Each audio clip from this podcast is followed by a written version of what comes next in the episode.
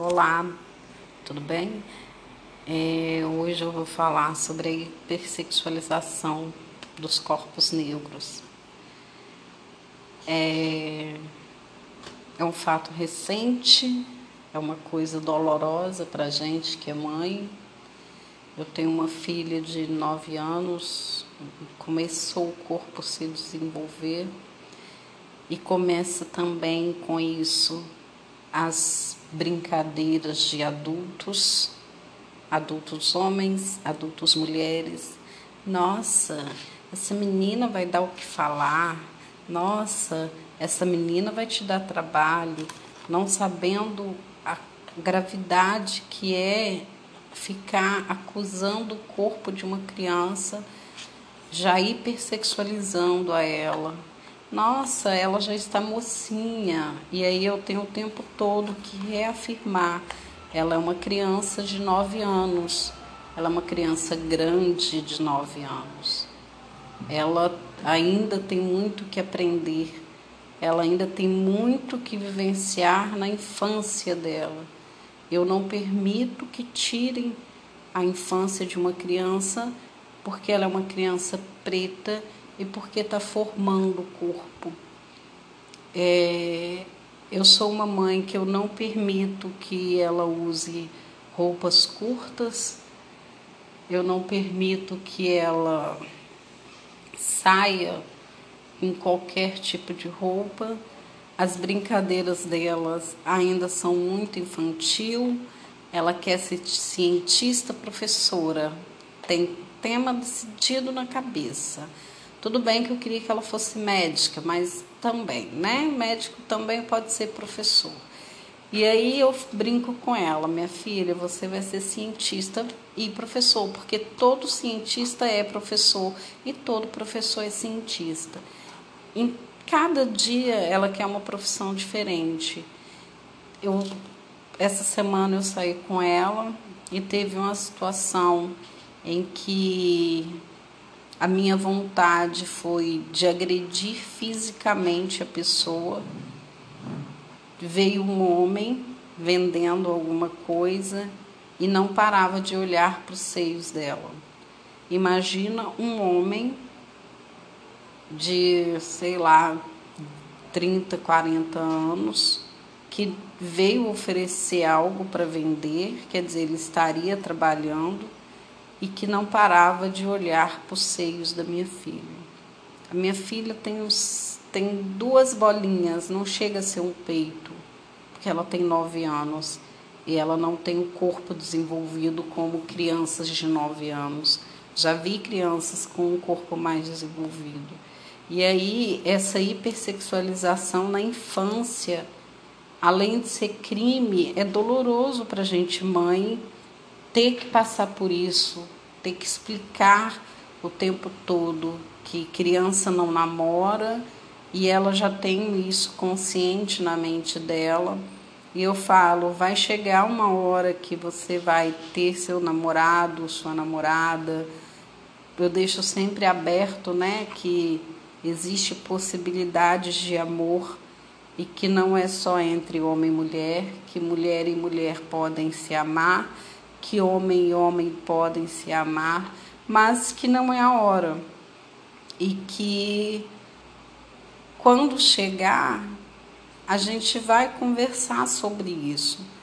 Só que para gente que é mãe de mulher, de uma menina negra, é muito mais complicado, porque a hipersexualização é grande. As crianças brancas raramente são sexualizadas como uma criança preta.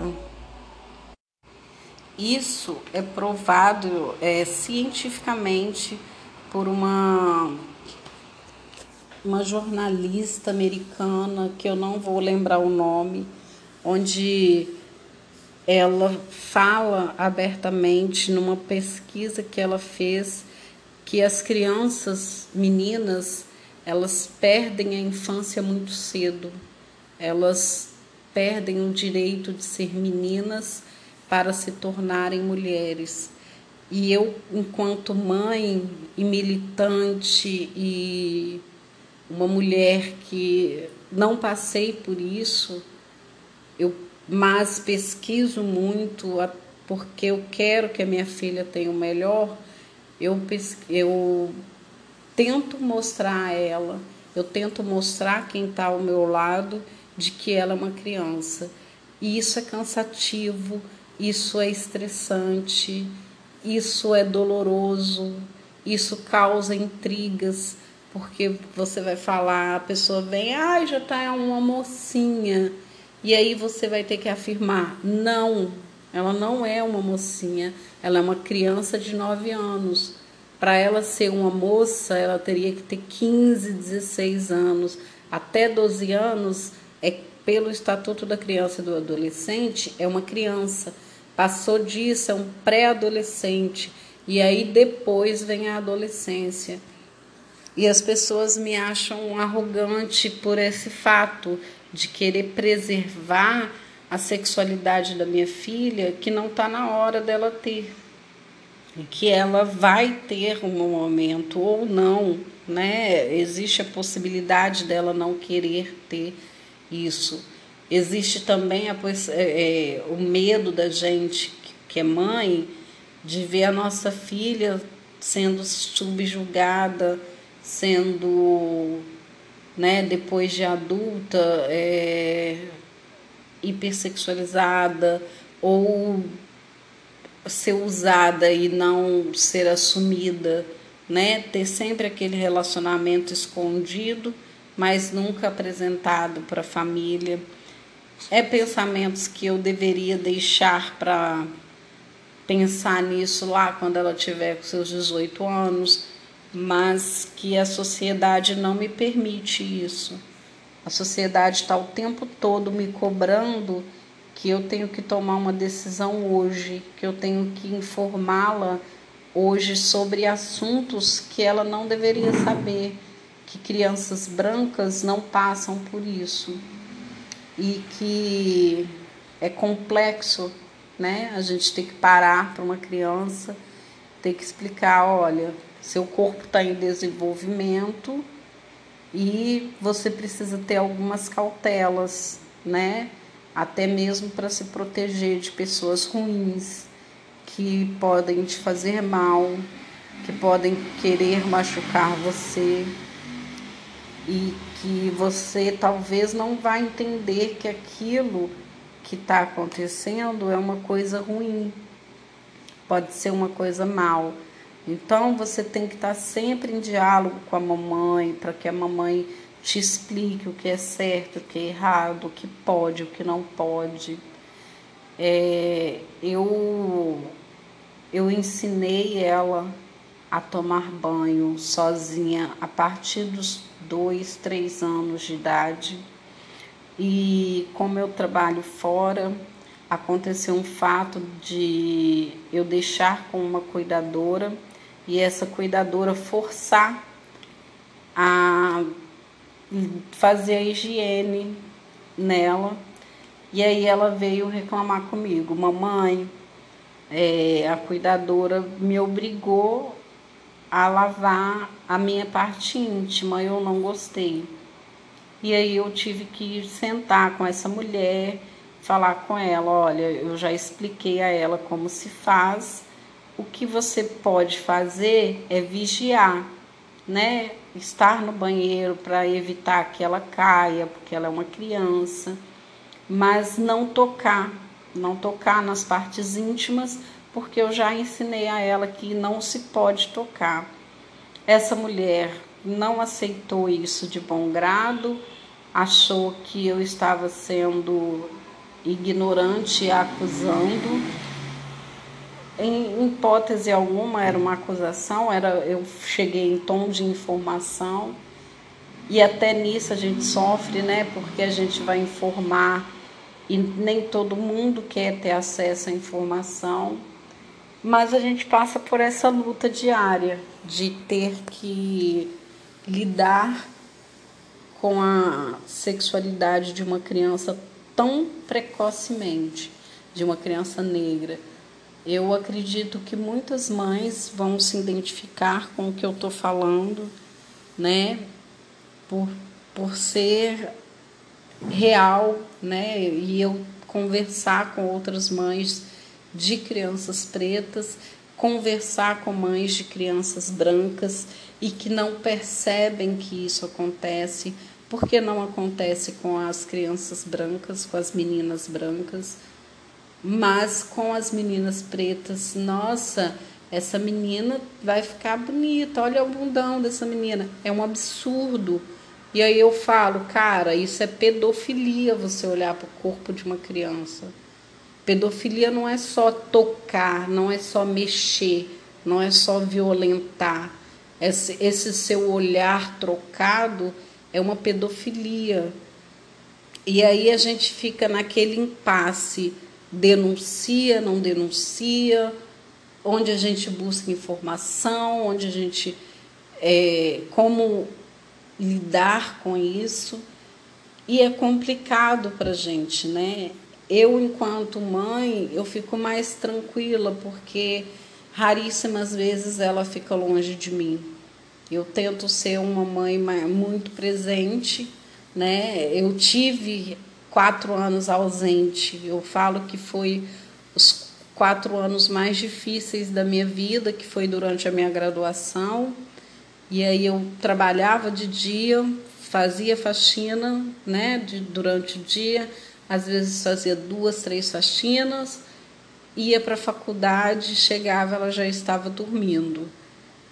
Saía cedo, às vezes, é, se não tinha aula, eu saía cinco horas da manhã, ela estava dormindo.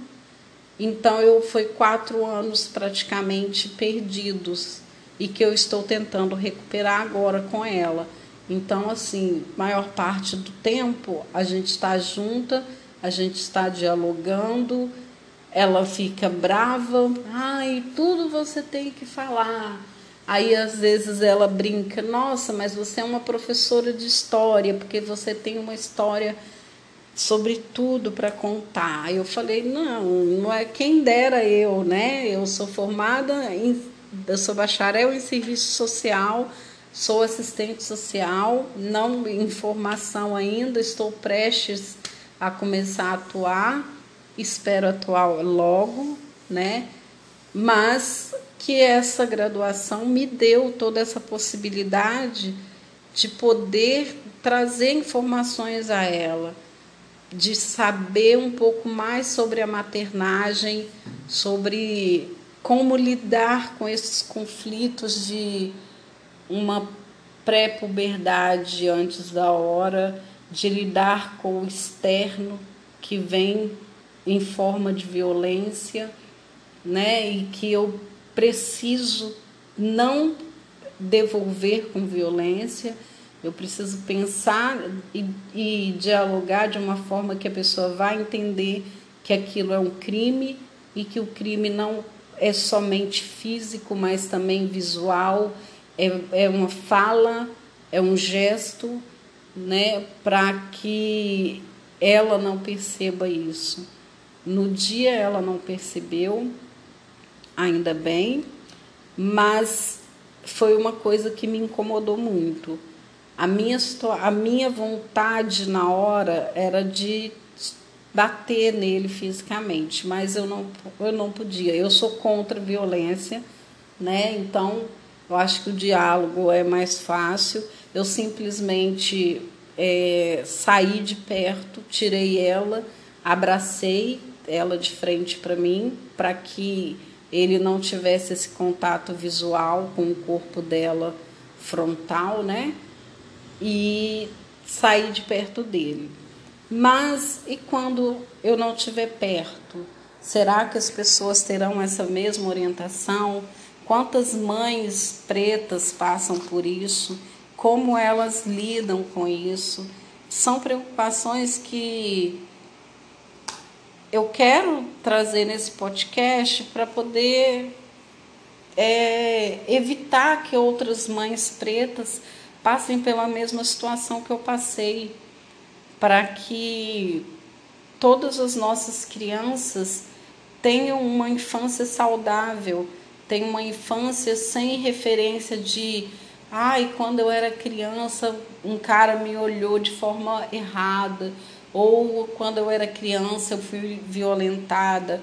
Eu tenho muito contato com mulheres que tiveram, que foram violentadas é, na infância e que carregam traumas muito grandes de não conseguir ter uma relação, de não conseguir ter uma estabilidade emocional.